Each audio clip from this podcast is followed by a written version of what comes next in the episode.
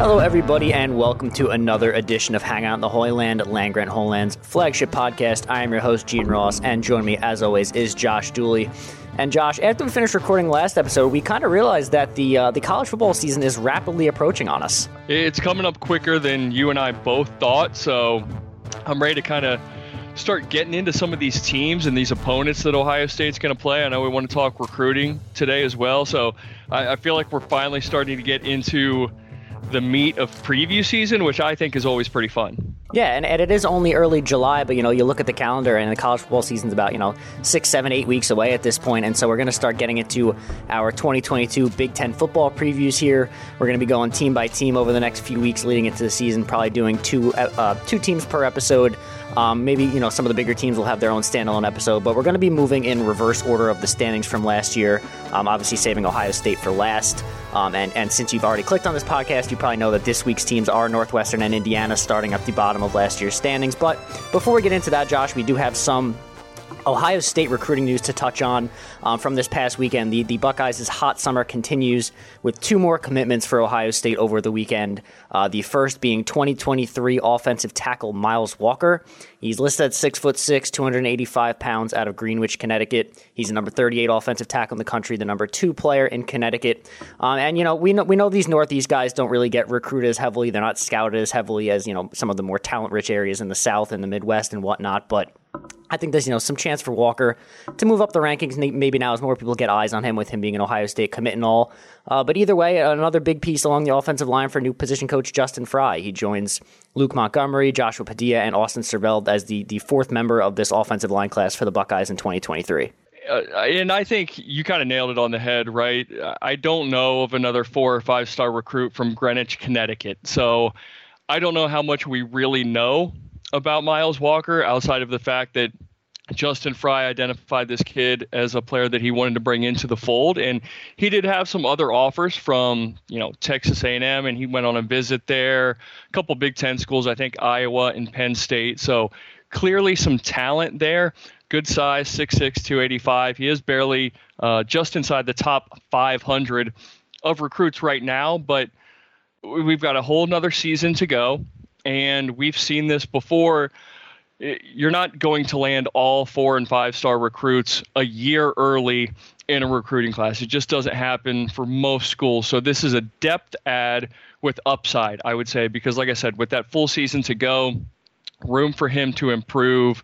And eh, I, I know he's new, but I, I've decided that in Justin Frye we trust, eh, especially based on what we saw in most recent years, just really as far as development goes. So I think that they can, uh, you know, bring this guy in, continue to keep in touch with him, and kind of maybe give him some things to work on. I don't know how much contact they will have with him, but it's good to get a fourth lineman in this class, and it lets them continue to build out at certain positions of need.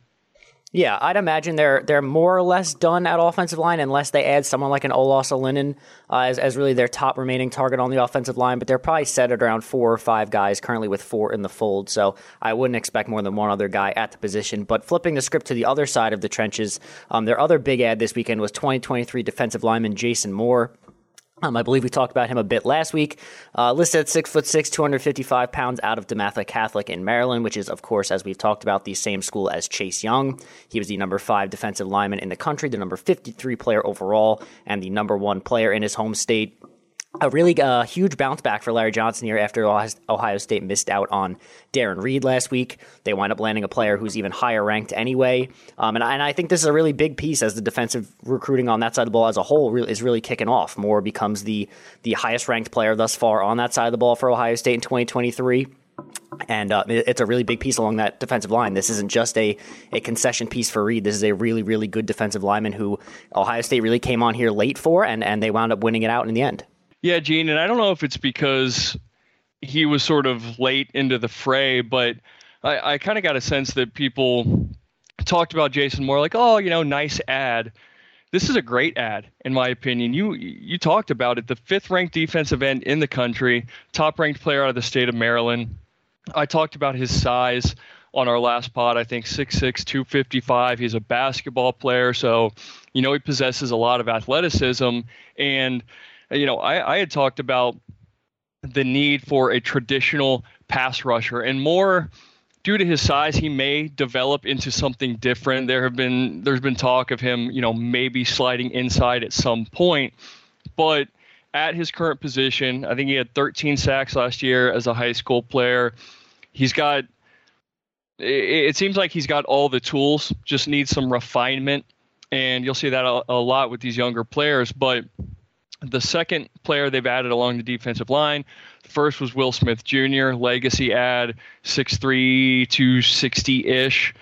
Kind of a, a, probably a tweener, I would say, in my opinion. But Moore gives them a bona fide pass rusher as of right now to get after the quarterback. And we've talked about in previous pods the lack of pass rush from Ohio State in, in recent seasons. I think you and I both believe that that pass rush will improve this year, and they'll get after the quarterback with Sawyer and JTT, and hopefully a bigger year from Zach Harrison. But looking forward, I think Jason Moore is is a really really good player. I was able to watch some of his film. At his size, I, I don't know that he is always going up against equal sort of size and athleticism on the other side because at 6'6", 255, it's a pretty big defensive end. So he was able to physically dominate some of his – opposition, but you get him into Ohio State, you put him with Larry Johnson. I'm sure he's going to work on the things that he needs to work on. And I, I don't want to put the car before the horse here, but uh, he, he could be a, a potential star moving forward, just physical makeup and all that good stuff. Yeah, absolutely. And, you know, th- these pair of commitments now for Ohio State um, moves the Buckeyes back up to that number, number one spot in the 2023 class rankings. They've been jockeying back and forth for a position with Notre Dame here for a little bit, but, um, you know, Ohio State's per player average at this point of 93.67 is the highest in the country, which is impressive given that the class is already at 18 commits and they're still in on some really big names that would potentially raise that average. You know, I talked about Olaus Alinen. They're also in on guys like Caleb Downs, uh, Matayo Uiagalelei, some five five star guys out there. So a chance that average only gets higher. Um, and, you know, especially on the defensive side of the ball where Ohio State's in on a bunch of guys, you know, really highly rated guys, in addition to guys like Moore.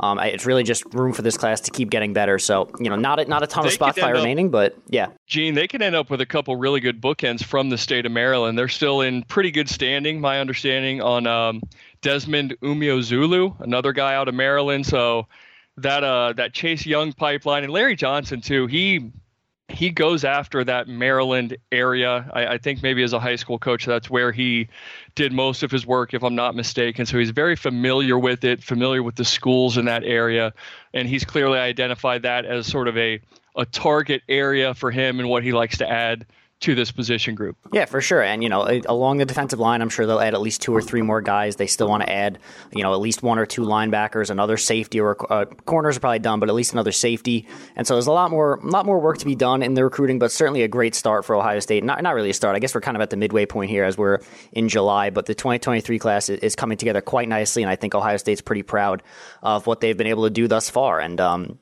you know, I think overall in recruiting, I think that's, you know, basically where we're at right now, kind of just waiting for the next commitment to pop. We've got, you know, these, the recruits are always teasing new, new booms here and there. I don't know if there's anything pending, you know, in, in the really coming days. I saw, you know, uh, the, the tight end Jelani Walker or, uh, Jelani Thurman, sorry, is is you know kind of I believe he's committing on the 17th, and Ohio State is involved there, but that's a guy that's kind of played his commitment a little tired to the vest. I'm not sure if he's going to be an Ohio State commit, but nonetheless, they're they're in on a bunch of guys, and I'm sure that this this big summer for Ohio State will continue sometime in the near future. Yeah, they can't fill out their entire class during the summer, right? You know they're going to hit uh, hit hopefully on some late targets here, especially as we get closer to the high school season, and then even afterwards. I think that whether they end up at 22, 23, 25, they've kind of got the core built and in place right now. And so I think they can be very choosy moving forward with kind of the positions they go after. We've talked about a quarterback potentially being in the fold. I don't know how many other positions. I'd like to see them add more to that defensive line, and I think that they will. But to have 18 commitments in the fold right now is a great number. They're right up there with Notre Dame and some other schools. But you you definitely can't argue or, or be disappointed with where they're at right now, and that's a good thing as as we haven't even reached August. Yeah, for sure. And I, and I'll tell you what, who would really like a class like this the, that the Buckeyes have put together? Um, both Northwestern and Indiana. Um, who we're about to talk about here. Segway. Um, segue. Um, I guess we'll start here with Northwestern. um, as as we work our way up from the bottom of the Big Ten from last season. Um, so as we, we transition to our Big Ten preview here, looking at Northwestern's previous year in 2021, uh, pretty awful. No, no real way around it. Uh, they finished the year three and nine. Their only wins on the season were to Indiana State, Ohio, and Rutgers. Um, that included a 56 to seven loss to Nebraska, which is never something you want to see. Um, they also lost 47 to 14 to Illinois and 41 to 14 against Minnesota. So not exactly the the world beaters of the Big Ten, and they lost some pretty pretty blowout games there. They ended the season with six straight losses, didn't score more than 14 points in any of those six games, and that was really just the story of the year for Northwestern. Their offense could not get the job done. They finished the year 125th out of 130 teams with 16.6 points per game. Really just unheard of offensive struggles from a college team. And a lot of that came down to a lack of consistency at quarterback. They played three different guys at the position that, that threw at least 70 passes, and none of them had a positive touchdown to interception ratio. Um, Ryan Hilinski was their, their most prominent starter. He had three touchdowns to four picks. Andrew Marty behind him threw six touchdowns to six picks, and then Hunter Johnson with four touchdowns to four picks. So nothing really going on for Northwestern from the quarterback position. Their run game was okay. Their defense struggled pretty much across the board, um, and they're, they're hoping to turn around in 2022. But they have a lot to to pick up from in you know uh, coming off a really really poor season in 2021 after you know a decent season before that. Gene, spoiler alert! I I think this team stinks, and I don't have a, a nicer way to put it, especially in offense. But I, I would say the one positive they have going for them, they, they have a couple really first and foremost, I like Pat Fitzgerald. I really do as a coach. I think he's done some great things at Northwestern. Uh, I, I don't know what the ultimate ceiling is moving forward. But if you look back at recent seasons, you know, they won the Big Ten West in 2018 and 2020, but then they had identical three and nine records in 19 and 21. So Uh, based on past precedent, that that would sort of tell you that 2022 could be a good year for them, potentially a Big 10 West winning season. But I just don't see it. You talked about the struggles they had last year. They've lost a, lo- a bunch of talent, whether that was graduation to the draft, transfer, which we'll we'll get to all of those things, but. I just I, I don't know how they bring it back. I don't know how they get it back on the rails here because at the end of the day, talent wins, and I, I know it's difficult to recruit at Northwestern, but they have the new the brand new facility, which is magnificent. You know, kind of second to none on Lakeshore Drive, I think, or kind of looking over uh, the river there. But yeah, Gene, like it, it's going to be a real struggle moving forward, and I wouldn't be surprised to see them at the bottom of the Big 12 West, Big 10 West again but I know we want to get into what's on the current roster and kind of what we can look for moving forward. Yeah, and, and it's kind of funny you mentioned right these these last really three seasons in a row. It's been the, the the, the highest of highs and the lowest of lows for Northwestern. And, and you brought up Pat Fitzgerald. Obviously, he is entering his 17th season at Northwestern. He has been a mainstay there for quite some time. Um, his next game coach will be his 200th career game with the Wildcats. He's put up a career 109 and 90 record. He's got five bowl wins during that time, including the last four in a row. Um, he's gotten his team as high as number 10 in the AP poll, although a little asterisk there is that it was during the COVID season.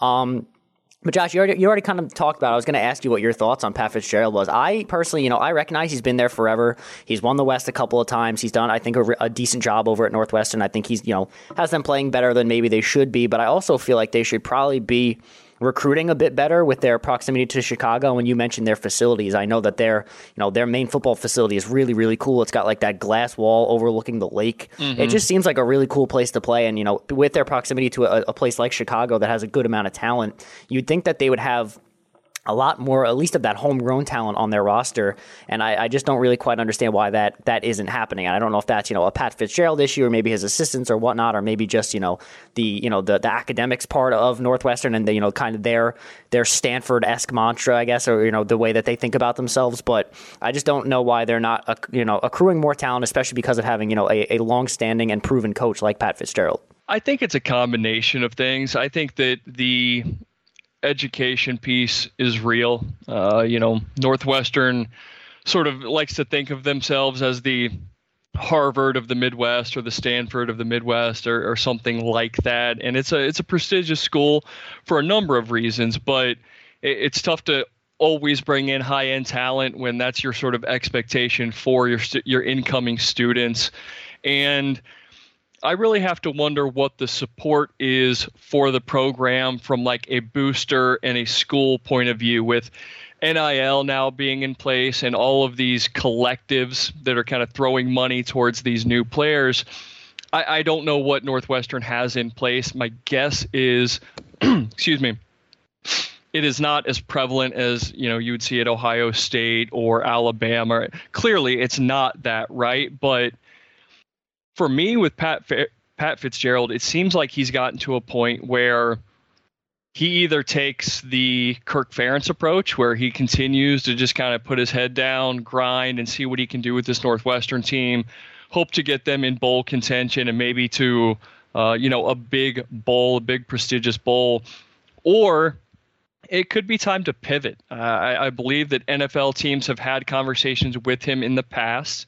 I think Green Bay actually is one of them, and I don't know if that was for head coach, defensive coordinator, what have you, but he, he's got the background. He played in the NFL, um, and, and, you know we know what he did in college and and as a college coach. I would not be surprised to see him pivot but at the same time, I, I know his affinity for this school, for his alma mater. So I, I guess I wouldn't be surprised either way. But I do think that it's reaching that point where either he or the university sort of needs to make a decision on future tra- trajectory and whether or not he is going to remain in the fold because I think he could go somewhere and be a great defensive coordinator. We've seen his defensive acumen. He is very involved with that side of the ball with his current team. I think he could could go and do that at a bigger school or potentially even the NFL if he doesn't want to stay. But if he does, I'm with you. I think that they need to turn it around because they're in an affluent area. There's a lot of talent in Chicago. They've got the facilities. The money is there whether they want to invest it or not. So there are things that could work in their favor if they wanted to put forth that effort, but I really just don't know I, I don't know where they go from here, and I think the 2022 season will be very telling. Yeah, and you bring up NIL stuff. You, you would think that for a school with the the prestigious, you know, educational part of, of the school, and some of their, you know, they've got some pretty famous alumni. You know, they're very well known for their journalism school. They've got a, a handful of guys in, in, sports media and what have you. You'd think there's a lot of people with a lot of money that would maybe throw some of that money towards the football school, towards the football program. And I, I think they'd be doing pretty well in NIL if they really want, you know, went after it and tried doing it pretty hard. So I don't know if it's an issue of, you know, having the wealthy boosters to do it or really just uh, an issue of not not doing enough or not promoting it enough or, or trying to do it because I feel like you know they should have the the alumni base to really get that kind of thing done especially with you know like I said as the school that is prides itself on its academics you'd think that a lot of these you know rich and famous alumni and I know I think Stephen Colbert went there they've got a couple people in you know the, the sports scene so they, they've got the money I, am sure. Like you said it's not a it's not a lack of, of you know affluence in that area so I'm, I think they could get it done if they wanted to but yeah, I don't know. It's just an, an, interesting situation at Northwestern. I know it's not really, and they've got the, a, they've got a little bit of a track record too. You know, when you look at recent talent, they put out Rashawn Slater, Brandon Joseph before he transferred was one of the probably better safeties in the country. They've got a lineman on the current roster, Peter uh, Skoronski, who is projected to be another future first round NFL draft pick. So the the proof of concept and the proof of success is there, but it's really just been few and far between. So I, I, I think that I really think that they need to see some improvement, or I, I don't know that they would ever call for Pat Fitzgerald's job or anything like that. But it's like if they don't move forward, what are they? Because they have invested the money in the facility. Pat Fitzgerald is paid pretty handsomely. So are they going to continue to do the things that they have done if they're not seeing a return on investment? And that's it's a tough question, but you know, getting into really kind of what they have back, what they have returning, and looking back at you know some of their stats and things from last year. You mentioned the quarterback play; they passed for barely over 2,000 yards last season, with more interceptions than touchdowns. Ryan Hilinski is returning. He took the most reps at quarterback last year, but performed arguably the worst. You know, he completed 54% of his passes, three touchdowns, four interceptions, and he might be pushed by redshirt freshman Brendan Sullivan. He's a Michigan kid. He was a three-star recruit, but he did win a state championship in Michigan. So, uh, you know, I'm not dialed in on Sullivan per se, but I did a little bit of homework on his background. They return one of their top receivers, Malik Washington. He was second on the team last year in both receptions and yards. Very limited behind him. I will say they do have talent at running back, though, and, and guys up front to block. Peter Skoronski, I mentioned, one of the better left tackles in the country.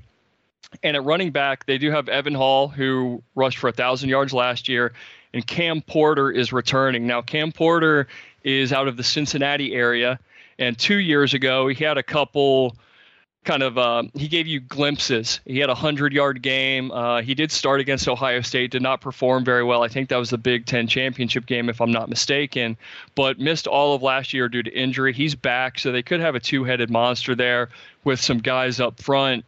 It's just a matter of whether or not they can move the ball with that quarterback, uh, whichever quarterback it's going to be. And I have some serious doubts, but I do want to ask before you kind of respond to that, Gene how is it that Northwestern has ended up with these left tackles, though, that could be future first round draft picks, and, they're not able to do anything on the offense? Is that the surrounding players, or is it just sort of fluky that they've identified this offensive line talent that, um, you know, are, are arguably some of the better players in the Big Ten at their position? They just haven't been able to do much with it. Do you find that odd or, or more fluky? Yeah, I mean, I think we have a similar situation here as to what we see at, a place like maybe Wisconsin, where it's just maybe a, a, lack of quarterback talent really that's holding the rest of the team back. Like like Wisconsin, you know, you brought up guys like Cam Porter and, and Evan Hull. They have a good rushing attack, and their run game is pretty decent, but it's just they can't really throw the ball at all. And in, in today's brand of college football, that's just not good enough to get the job done.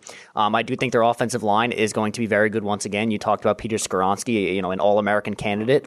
Um, they have a handful of other veterans along that front as well.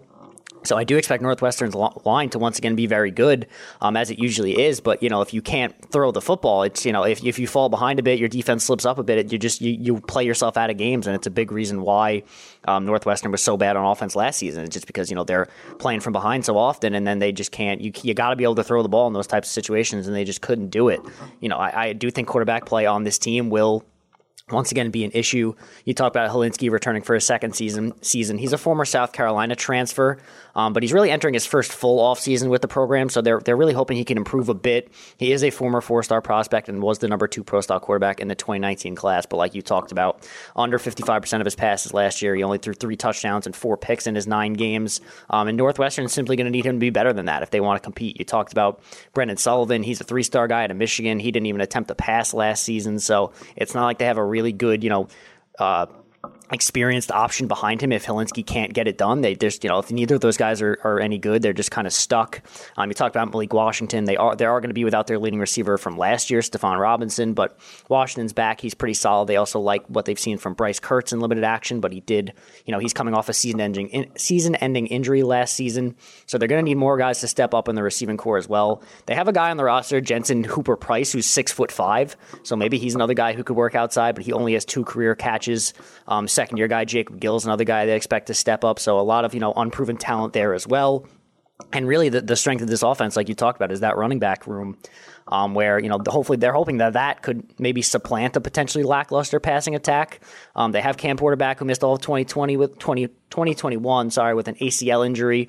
Um, like you talked about, Evan Hull was a thousand yard rusher last season, so they have a really strong running back tandem. Both of those guys are pretty decent receiving threats out of the backfield as well. So they have the rushing attack. They have guys in the backfield that can get the job done. But I think it all comes down to if they don't have a quarterback that could throw the ball in any meaningful way, and none of these other receivers outside of Washington could step up, then I think I think they're still going to struggle to to score points. And they had Justin Jackson a couple of years ago. He gave Ohio State fits at running back. So you're right. The running game is there, but they need to be able to supplement it. And it's funny, you brought up Northwestern's quarterback play, and you sort of mentioned it, uh, compared it, I'm sorry, to Wisconsin. But then in my head, I'm sort of saying, and Iowa, and Minnesota, and Nebraska. Like it's the Big Ten West epidemic, with Purdue probably being the exception.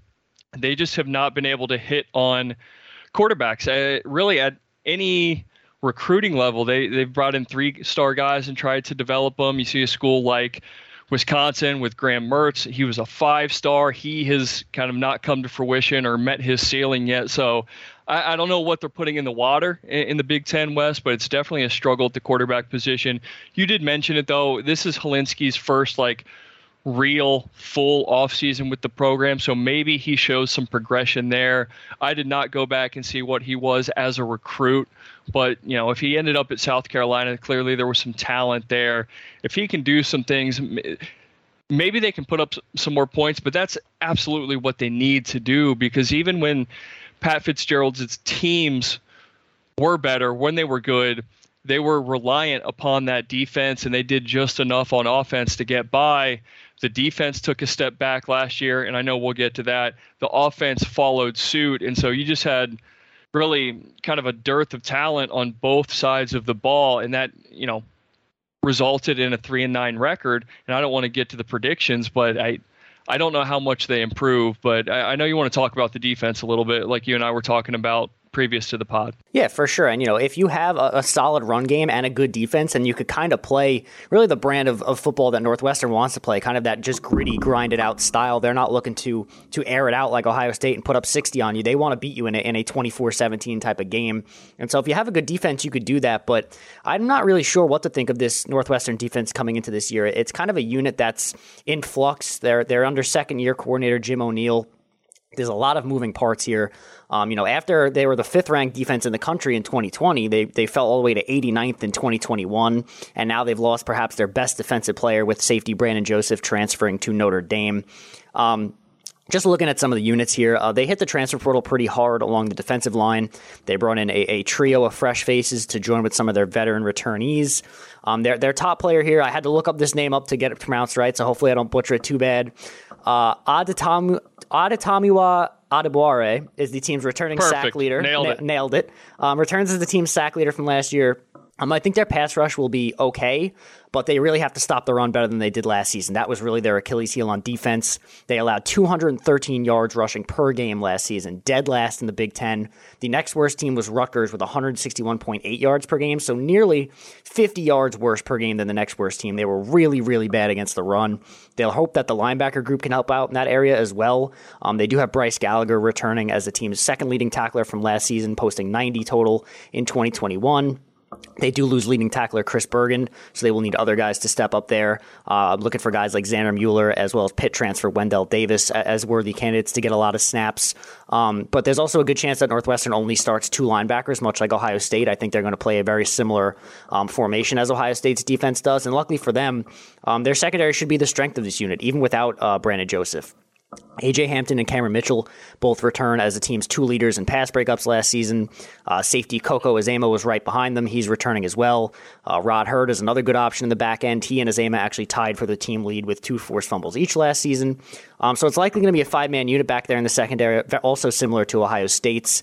Um, but overall, I'm just really not sure what we're going to see from this Northwestern defense. That that secondary should be pretty strong, but they're not exactly playing in, in a high flying conference in the Big Ten, especially being in the Big Ten West.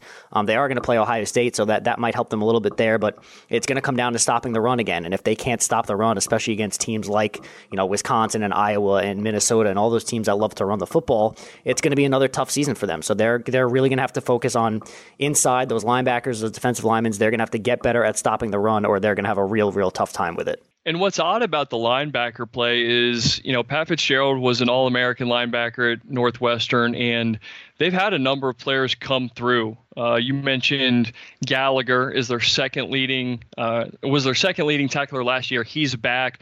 Bergen's gone. Bergen had like 140 total tackles, but then they had Paddy Gallagher. I don't know if there's a relation. I assume that there is. Um, he was a leading tackler for a couple of seasons pre, uh, prior to that. So they've had some linebackers in the system and on the team that were playmakers, and that's a Pat Fitzgerald position. So you would think that they might be better against the run. But you mentioned really up front the defensive line. I'm not even going to try the name. He is their leading sack guy coming back, but not a great pass rush, I would say. And all of the transfers that they brought in you know, they're coming from schools like UMass, Indiana State, and Stanford. But even at those schools, the guys that I researched, they didn't make a huge impact, uh, you know, at their former school. So they're not bringing in like this high level, you know, NAIA talent or this D2 talent or anything like that. They're bringing in guys from other small schools and non prestigious universities, especially when it comes to football. So they're just kind of sort of throwing it together, it seems like. And I don't recall, I don't feel like Northwestern, previous to the last, uh, you know, two or three years, was was really huge in the transfer market or the portal. This is probably just due to the the changing landscape of college football.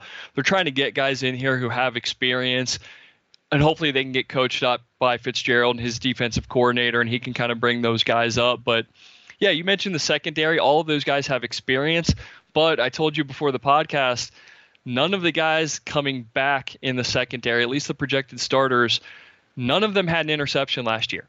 Uh, between the four projected starters, and then I don't have the name of the fifth. I have Mitchell Hampton, Azema, uh, and I'm missing the other guys.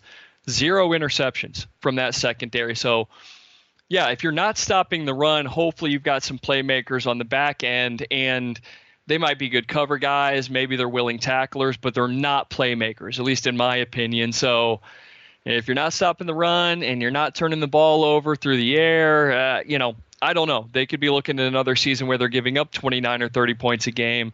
Hopefully, Fitzgerald is is able to coach those guys up. Him and his defensive coordinator. I, I say hope because I have no allegiance to Northwestern, but you and I have talked about we both like him as a coach. Um, but it's going to be tough sledding. You know, on neither side of the ball were they very good last year, and they've got a lot of a lot of ground to make up, I think, in the Big 12, the Big 10 West. I keep saying Big 12 West because we've talked about so much like conference realignment and stuff. Um, yeah, Josh, it's have, not a power conference by any that... means, but you look at like Purdue, they've at least got experienced quarterback play, and, and they've been explosive at times on offense. Minnesota's got an uh, experienced quarterback. Nebraska went and got, uh, gosh, Casey Thompson, maybe is the name from Texas. So they're trying in the Big 12 West, especially at the quarterback position, and Northwestern's still sort of stuck in neutral or maybe even reverse, depending on how you want to define that or look at it. So I think it's going to be tough all around. And I don't know if you want to get into record predictions now, but our conversation has really kind of further pushed me towards what I thought um, prior to us jumping on the pod. That's for sure. Yeah, Josh, I'm starting to think that you have some inside knowledge that Northwestern is moving to the Big 12 um, in, in, some kind of trade deal here. You know, um, maybe they're a Pac-12 team. It would just make sense, right? We'll we'll do a swap. Yeah, yeah, we'll make we'll make some trades here in conference realignment. Um, we don't have to go too far in depth here as as far as records go, but just looking at sort of what Northwestern has on the docket this season. Um, interestingly enough, they start the season in Dublin, Ireland against Nebraska. Um, so if, if, the United States winds up at war with Ireland because we've sent them this game as a, as a, as a gift, then um, we are sorry. Um, but they do get Ohio State and Wisconsin yeah, at Ireland home. is pissed. Yeah, no, they're they're not going to be thrilled. Uh, but they they do get Ohio State and Wisconsin at home. Um, they travel to Penn State and Iowa, and then they finish the season at Minnesota, at Purdue, and at home against Illinois. Um, you know, so not not the worst way to end a schedule. They do get two of the better teams they play at home.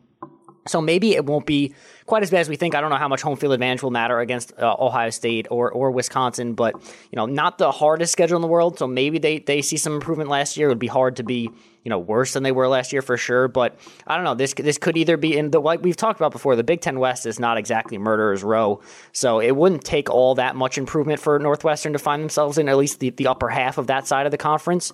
Um, but you know, from all the stuff we talked about, there's there's just a lot of question marks on this team, and I'm not really quite sure what to make about them. Maybe Pat Fitzgerald coaches some of these guys up. Maybe they see some improvement from some of the guys on this team that didn't perform so well last year. Um, hopefully, the defense gets a, a, bit better outside of that secondary. But you know, it, it, could be tough sledding for Northwestern. But I don't think you know with what they have on the schedule, we're going to see another three and nine. I think they'll win you know at least five or six games if if the defense, uh, stopping the run especially, can improve even a little bit. See, I'm going to push back. I, I, think they're a three and nine team, and I'll even tell you the, the games they're going to win. I think they'll beat Southern Illinois, they'll beat Miami of Ohio, and then I think that they will win an 11 o'clock kick, the patented 11 o'clock kick in Northwestern, at least Eastern Standard Time. I think they'll win their last game of the season in, you know what? Let's just go hot take mode. I think that Northwestern will win its third game of the season in Pat Fitzgerald's last game and a home game November 26th against Illinois. Uh, I think that's their third win. I think they're a three and nine football team, And I just wouldn't be surprised to see those two kind of entities part ways because if you go three and nine, three out of five seasons, even if you have the two Big Ten West titles um, recently, I, I just don't see what they do moving forward if they are struggling that much again. So give me three and nine for Northwestern, and I apologize to any of the Wildcat fans. Yeah, I mean that that certainly wouldn't be you know surprising. Like I said, there's there's just a ton of question marks on this team. Not really quite sure what to think about them, but you know if they do you know perform uh, you know averagely, then I wouldn't be super surprised to see another three and nine season from them. I don't think you know that I wouldn't go out and here and be like, wow, Northwestern went three and nine. That's crazy. No, I mean it, it wouldn't be incredibly shocking. And like you said, it could be you know maybe that is the end for Pat Fitzgerald. Maybe he moves on to the NFL or defensive coordinator elsewhere, but yeah, not not a ton of of high praise from Northwestern. I would say going into the season, I don't think they're going to see, uh, you know, a, a, jump from the bottom of the that division to the top in one season. I think if they are going to make um, any significant movement, it's going to take a, a, couple of seasons here and maybe you know some new coaching changes, some talent, whatever it is. But Northwestern not exactly at the the forefront of the mind right now in, in the Big Ten. Is that you know anything else we have on, on Northwestern before we move on? No, I think we're uh, we're probably going to be on the same page with Indiana too. Three and nine Northwestern, potentially to what nine and three Indiana. You want yes. to get those out of the way? Is that what you're looking at nine, for 2022? Nine win, nine win Indiana is back, folks. Um, no, unfortunately for Indiana, just like Northwestern, um, the outlook isn't very great. Coming off an, an abysmal 2021 campaign, uh, maybe should have started with Indiana because they were arguably worse than Northwestern last season. In fact, almost definitely worse. We talk a lot about how the the 2020 season for, for bad teams doesn't really count. You know, we, we talk about a lot of the, the, the shortcomings of that season with all the weird stuff that happened with COVID. We kind of throw all those numbers out the window. Um, it seems like Indiana's good 2020 was also an outlier in that season because we look at what they did last year. Uh, the Hoosiers went 2 and 10 in 2021. They did not win a single Big Ten game. Their only wins of the season came against Idaho and Eastern Kentucky. They were 123rd in points per game, 109th in points allowed per game pretty much nothing went right for Tom Allen's group. You know, I, I, think Tom Allen's a pretty likable guy. He he's heading into his seventh season as the head man at Indiana. Twenty six and thirty two record. He's zero oh and three in bowl games though. Um, but you know, his only positive record outside of the COVID season was eight and five in 2019, and so it did look like he was sort of building something there. And then they had that good season in 2020, but then it all came crashing down in 2021, and now heading into 2022, I don't know if the outlook is much better. Yeah, I, am with you. I think that I think Tom Allen's a good coach, but I think that they hit on all the right guys at the right time when they had success. Because you look at what they had in the program, they had Michael Penix, they had Ty Fryfogle, Micah McFadden, Peyton Hendershot, uh, Tiawan Mullen, who will be back, but he was healthy um, previous to 2020 or prior to 2021. And so I think things just really lined up for them. They hit on some guys, and they were in the program for a number of, number of years. They just sort of developed that cohesion, and they were really good, or they were passable on both sides of the ball, right? They won a couple shootouts, won a couple low scoring affairs, so they got it done in a number of ways. But we'll get into it. They have lost so much talent, whether that was injury last year or graduation after the 2021 season, moving on to the NFL. Um, they've had some guys transfer out. They've had some guys who transferred in that they did not hit on. A guy like Stephen Carr, who didn't find a ton of success at USC, but he was uh, a high level recruit. They brought him in last year. He got nothing going on the ground. So, a nightmare of a season in 2021. I don't I don't think that they are a 2 and 10 team, but I also don't think that they are the 2020 team. I don't think that they are the 2019 team that won 18 games. I think a lot of that will depend on quarterback play, but you've got to give it to Tom Allen. He he recognized just how dreadful last year was. He brought in two new coordinators on both sides of the ball. I want to get to their offensive coordinator. Um, not the best track record and, and tell you what, I'll just get to it now. So, offensive coordinator Walt Bell jotted down a couple notes on him. So he was the head coach at UMass. His last three years, he was two and twenty-three at UMass. And you Is can say good? probably not, not great, not great. And obviously, you can say that he was not working with a ton of talent, and he did have stops at Florida State and I'm forgetting the school before that as an offensive coordinator. But he was with the Willie Taggart Florida State team. Uh, they had Deondre Francois, and he put up some numbers, but they did not find a whole lot of success. Anyway, he goes to UMass, two and twenty-three. Indiana brought him in as their offensive coordinator, and maybe he can do more with elevated talent.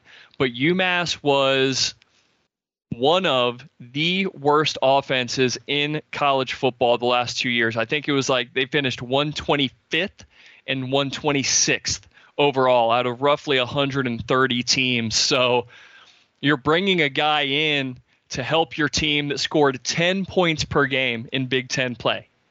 10 points per game in Big Ten play. You're bringing this guy in to help. And the last three seasons would really kind of not give you the best warm and fuzzy feeling if I were an Indiana fan. But again, you don't know what he's going to do with different talent.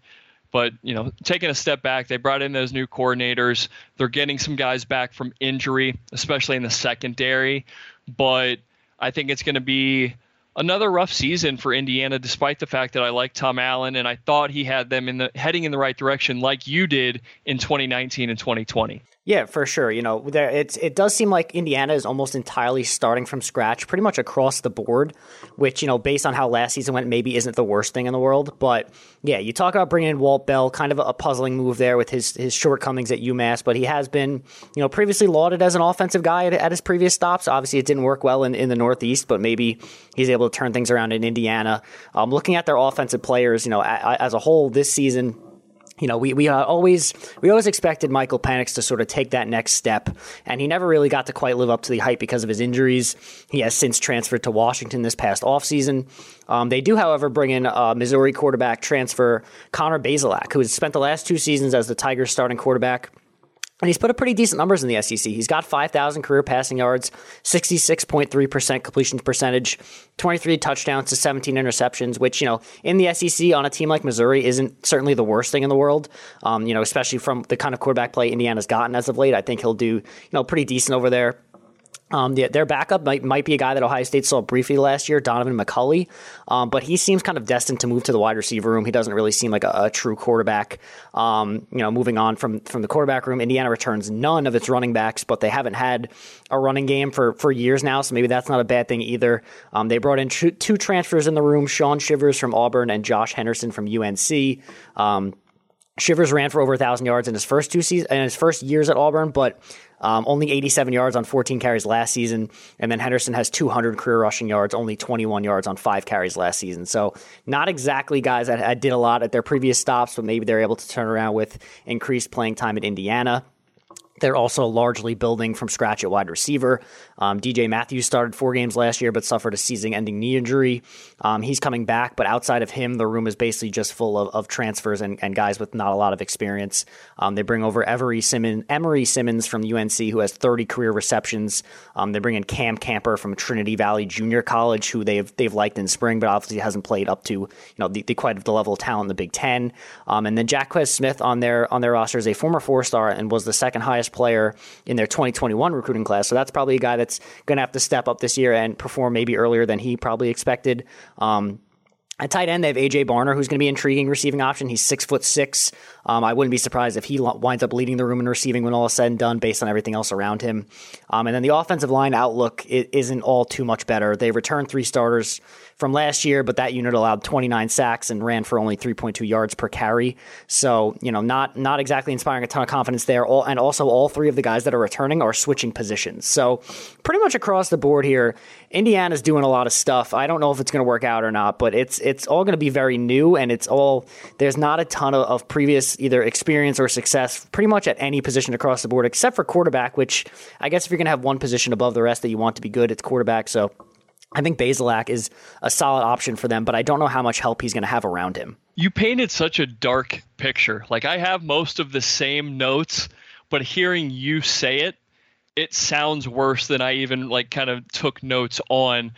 But look, Gene, you got to try something. right? You know, they've lost a lot of talent. They clearly have not been recruiting at the highest level. And I'll say this they did go out and get a number of transfers from big schools. Bazelak from Missouri. You mentioned the running backs from uh, Auburn and North Carolina, some of the wide receivers. So uh, they're going after guys who, you know, probably were three and four star recruits, maybe um, at their prior stops. And so maybe they can piece it together. I like Bazelak. Um, he was the number 13 pro style quarterback in the 2019 class before he went to Missouri. He was a Dayton guy actually here in Ohio, and I, if I'm not mistaken, I think he played in uh, like a state championship game. I remember hearing about him.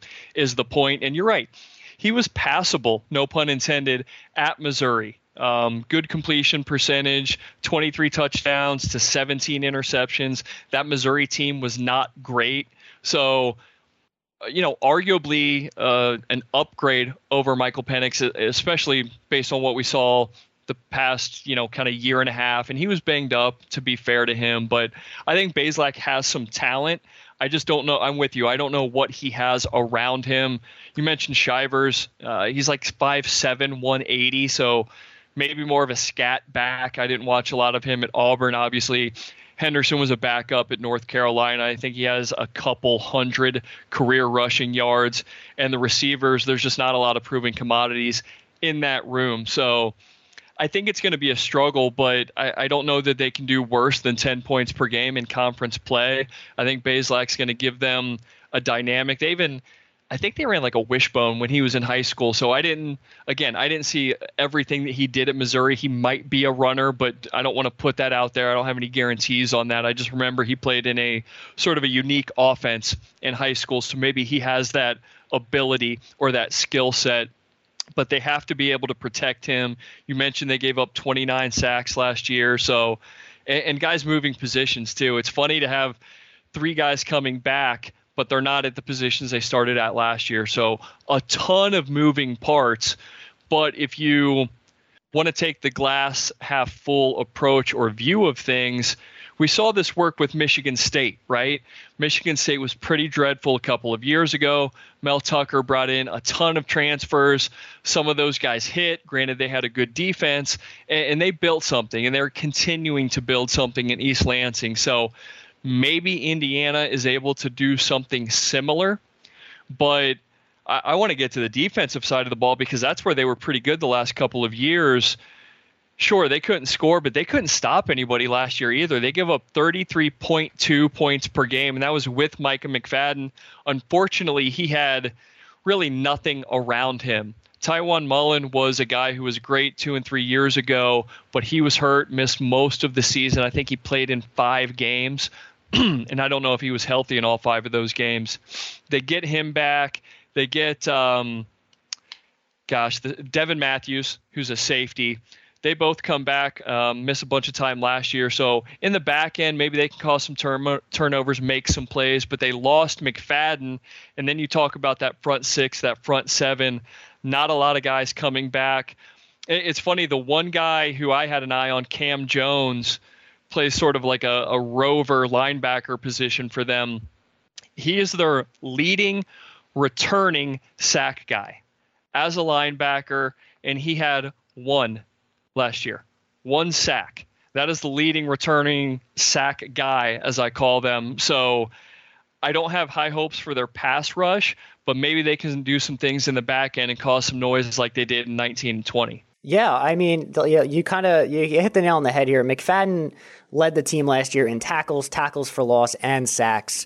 Um, he's now gone. You know, you brought up the points per game they allowed this year. They were ranked dead last in the Big Ten in that category.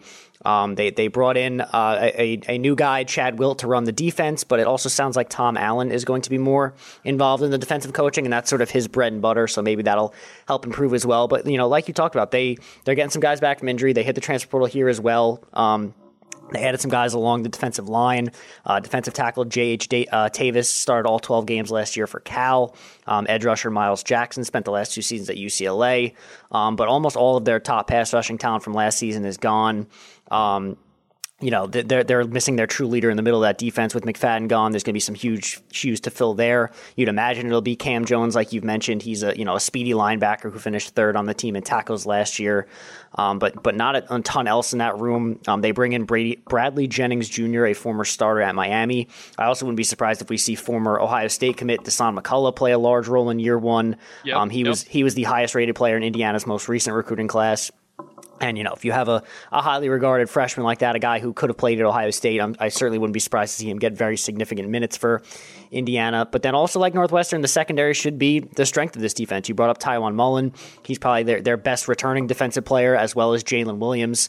Um, Williams led the team last year in pass breakups with 11 and is the active Indiana interception leader with six. Um, Mullen missed most of last season with an injury, but he's now back. Two very good players in that secondary. Um, you brought up Devon Matthews, also Bryant Fitzgerald back, so they have both their starting safeties back as well. Um, so you know a, a, lot, some some returning, more returning, I would say, experience here than Northwestern, but. Um, I, I think the loss of McFadden is going to be felt tremendously. You know, I, that was the type of guy that when you played, even when a team like Ohio State played against him, you could feel the presence of Micah McFadden on the field at all times, and just the real leader of that group. And without him, I don't know how much this team will struggle. But you know, having a good secondary is certainly important. If they can maybe bring some things together on that defensive line, they could be a little bit better with some of the new faces out there.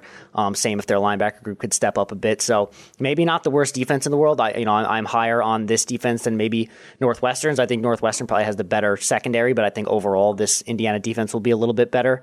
Um, but I don't know. I'm not not super convinced. A lot like you know the offense. They're just it's like a completely rebuilding team. It's like a there's a bunch of new faces, like you said. There's a bunch of moving parts, and it's just there, there's so many question marks here.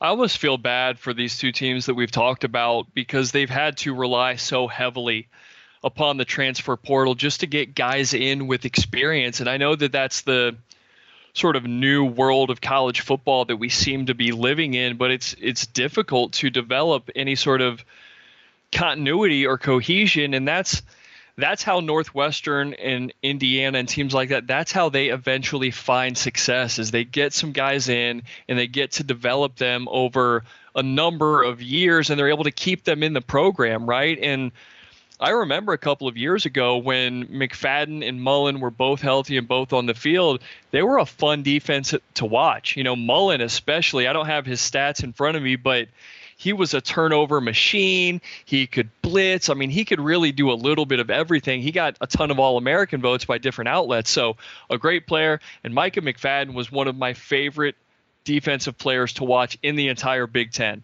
Uh, the last couple of seasons, he was all over the place. He was really at times the last man standing, the only man standing out there on that defense, just trying to contain the opposing offense. A hell of a player. Uh, I wish they could bring him back. You know, just hey, McFadden and Mullen, let them play together one more time, right? But uh, again, a ton of moving pieces. It's going to be difficult to kind of get them all on the same page, but they've got a number of months to do that. I think that their early schedule which we can get into records and predictions and everything, but just a, a, peek behind the curtain. Their early schedule, I think, is somewhat conducive to kind of development and getting guys some reps. They their first three games are at home, so maybe that helps them out. And you mentioned Dasan McCullough. Uber recruit. Ohio State was all over this kid. He changed his mind or he changed his commitment, went to Indiana to presumably play for his dad, who has since left Indiana for Notre Dame. I think that's that's kind of funny. They've they've got two McCullough brothers on the roster, and the younger McCullough brother in the 2023 class was like an early verbal to the school. I, I wouldn't be surprised if the entire family is in South Bend next year, but for this year and this year alone, I think that Dasan McCullough could be one of, if not their best and most dangerous defenders on that side of the ball. Um, kind of a edge outside linebacker sort of hybrid, great athlete, can do a lot of different things out there. So if he can sort of get up to speed and that secondary can make some plays, then maybe they can, I don't know, become like a Iowa light on defense, right? Iowa does, does not typically build their defense with a bunch of five star recruits, but they've been turnover machines and then they've been able to hit on a pass rusher or two and great linebackers. Indiana doesn't have that, but they've got some similar pieces and some similar position groups, maybe to a school like Iowa. And I'm going like super high end ceiling if they were to do able be able to do that. But I do think they'll improve. I just again I go back to what I said earlier. I, I don't think this is an, is an eight or nine win team. I just don't know that Indiana is a program that is built for sustain, sustained success unless they're able to recruit at a much higher level or get a ton of money thrown, you know, behind the program. But they're a basketball school. You and I both know that football takes a back seat. So I, I don't know how feasible or realistic that would be either. Yeah, I, I, can't help but agree there on, on the basketball point. But you know, I, I, I agree with you. This isn't. I don't think this is the, the nine Indiana of, of, years past. You know, it's it's tough to come into a season where you're replacing both coordinators, your quarterback, all of your running backs, almost all of your wide receivers, and your best defensive player, and have a successful season. I mean, maybe they'll be better than last year. It's hard to be worse, as we've said a few times, but you know, there's a ton of fresh faces, and, and, very similarly to Northwestern, there's just too many question marks here to really feel confident in, in any sort of quick turnaround or you know sustained build towards something. Um, you talked a little bit about their non-con schedule. They do end that non-con schedule at Cincinnati, which is a you know, as far as things go, that's a pretty brutal non-conference schedule when you have a team like this that's trying to maybe find their way. A year or two on. ago, that was a hell of a game, though. Yeah, for sure. And, you know, maybe it will be interesting again. You know, Cincinnati also lost a ton of pieces, so who knows how good they will be this year, but I still think that Luke Fickell is going to have his boys rolling pretty early there. Um, they do have to go, Indiana, I'm talking about. Indiana has to go to Ohio State and Michigan State, which is not two fun road games there. They get to host Michigan and Penn State, but I don't know how much their home field will matter. Having attended an Indiana home game when, when Ohio State was there, I don't think the home crowd plays all that much of a role there. Um, sorry, Indiana fans. It's just, you know, like we said, they're a basketball school, and they're, they're good at that. They get up for the basketball team. I don't know if they get up as much for the football team, especially, you know, with the, the play as of late, but nonetheless, I'm not not super high in Indiana, not super high in either of these teams. I promise that all of our Big Ten, you know, previews won't be as grim as these two. It's just kind of, you know, these two schools are kind of floundering a bit right now in the Big Ten, and we are starting from the bottom and working our way up. So it just seems like we're being pretty tough on these two schools. And you know, maybe we're maybe we're entirely wrong. I can't wait till we see next year's Indiana versus Northwestern Big Ten championship, and we were just completely wrong about everything. And both these schools have somehow mastered the the Michigan State art of, of building an entire team of transfers and inexperience. But nonetheless, I just, you know, I'm not super hopeful on, on either of these teams to really compete for anything meaningful in the Big Ten. Maybe they'll win a few games. Maybe they'll be better than last year, but I don't think that, you know, that maybe they'll win a, a, big game. Maybe they'll shock the world in, in one of these big games I have against the bigger teams, but I'm not, you know, super confident either of these teams having any sort of sustained success in 2022. Gene and I are trying, folks. Like, I feel like half the pod or most of the pod has been, uh, you know, they've, they've got some, some scholarship football players and some some guys who played at other schools. I mean, that's just where Northwestern and Indiana are at right now. They we've seen Northwestern turn it around quickly before. We've seen Indiana have recent success, but it's it's it's hard. It is very difficult to sustain success outside of what you know 20 25 teams and these teams they're, they're just not up there and they rarely are but i am a little bit higher on indiana. I, i'm not real sure why. I think maybe the Bazelak factor is sort of influencing my decision. Yeah, I, I think but... quarterback play is certainly important here. I think that you know Bazelak certainly raises the floor of what this team could be, and mm-hmm. maybe that that alone will be why they'll be better than last year. Because I do think that you know Bazelak is a very solid quarterback, certainly better than they've had at least when you know Penix is injured and not up to his full repertoire. So I do think that Bazelak for sure raises their floor. Yeah, and like say you go back two years, uh, for example, you know, and like going into a 2020 season, had Bazelak already been at Indiana then you'd probably put him in the top half of quarterbacks in the Big Ten because you'd look back at his kind of recruiting profile and he would have had the one season at Missouri and you'd be like, all right, this guy can do some things. So maybe he can recapture the best of his sort of ability um, that he has shown in high school and, and early on at Missouri.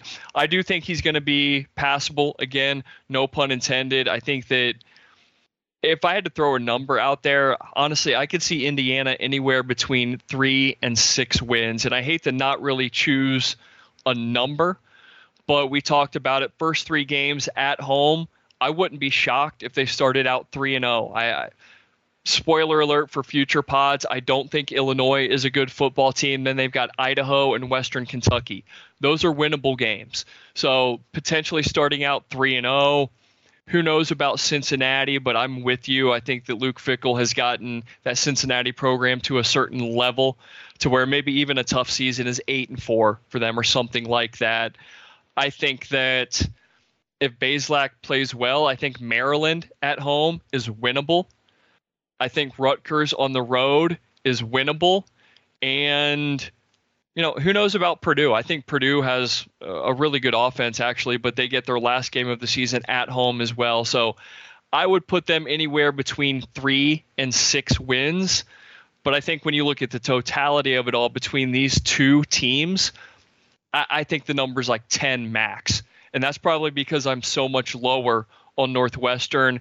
At the end of the day, I could see either or both of these teams finishing last in their division with maybe a higher ceiling on Indiana. Yeah, I mean, no, no, no rebuttal from me here. I, I kind of agree. You know, these I don't, you know, it, it's tough. The bottom of the Big Ten is, is pretty gross. I think we're going to have a lot of, of co- conversations about quarterback play in the Big Ten here gross as we. is probably the best word to yeah, put. As, as we move on here, use. I think there's going to be a trend of, of quarterback play not being quite up to snuff as we work through the rest of this conference. But I am excited to move past the Northwesterns and Indianas of the world. Um, next week's pod should be a little bit interesting with with Rutgers and Nebraska on the docket. I think there's some very interesting storylines with both of those teams to go along there, even though they might not be some of the best in the conference. It's a you know big season coming up for Nebraska. And obviously Rutgers under Greg Schiano is you know sort of on the come up, I guess, a little bit.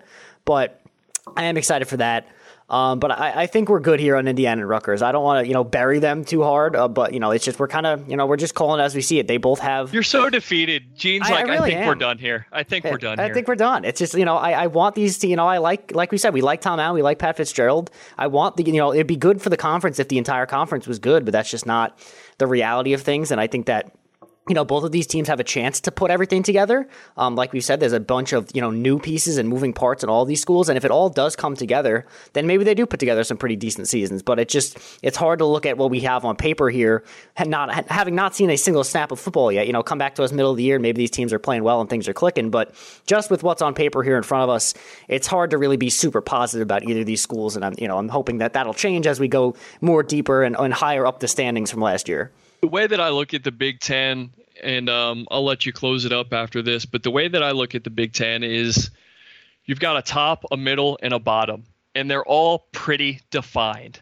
I think that you've got Ohio State and Michigan at the top. You can make an argument for a Penn State or a Wisconsin or a Michigan State on any given year. I think you've got a ton of teams in the middle and you've got a few at the bottom. And the way that we're doing the sort of previews, we're starting with the bottom and you know they can't all be in the middle. I think that based on what we saw last year and what they have coming back and all of these other things, the outlook is not great for Northwestern Indiana. But I do think there will be a lot more conversation and I, I don't want to say contention, but I think there'll be like different things to speak to moving forward because I do think that the middle of the Big Ten is much larger, and I think that there are you know four, five, six, seven teams that could all have similar records. So, like you, I am looking forward to some of those future episodes. Yeah, and you know, you guys know that we're you know we're we're Ohio State writers. We follow Ohio State. We're not in on the you know the ins and outs of what's going on in Indiana, Northwestern, or any of these other Big Ten schools, really outside of the, the bigger ones in the conference. So you know, if you're if you're looking for more in depth stuff on, on any of these teams, be sure to check out their you know their respective SB Nation pages. I know that all of the Big Ten, each team has its own page. Um, Northwestern's, as I believe, inside NU, and then Indiana is the Crimson Quarry, who we've done some stuff with. They're all pretty good people over there. So if you were looking for more on each of these teams, be sure to check out their pages as well. As always, for more on Ohio State stuff, which you know we'll get to eventually when we get to Ohio State, but it's it's Big Ten preview season. Um, but for more of our stuff on Ohio State, more Ohio State centric stuff, be sure to check out all of our written content over at landgrantholyland.com. Um, be sure to like, rate, review, subscribe, and all that stuff that all the podcasts ask you to do. And uh, yeah, I think that's it for us. So for Josh Dooley, I am Gene Ross, and as always, go Bucks.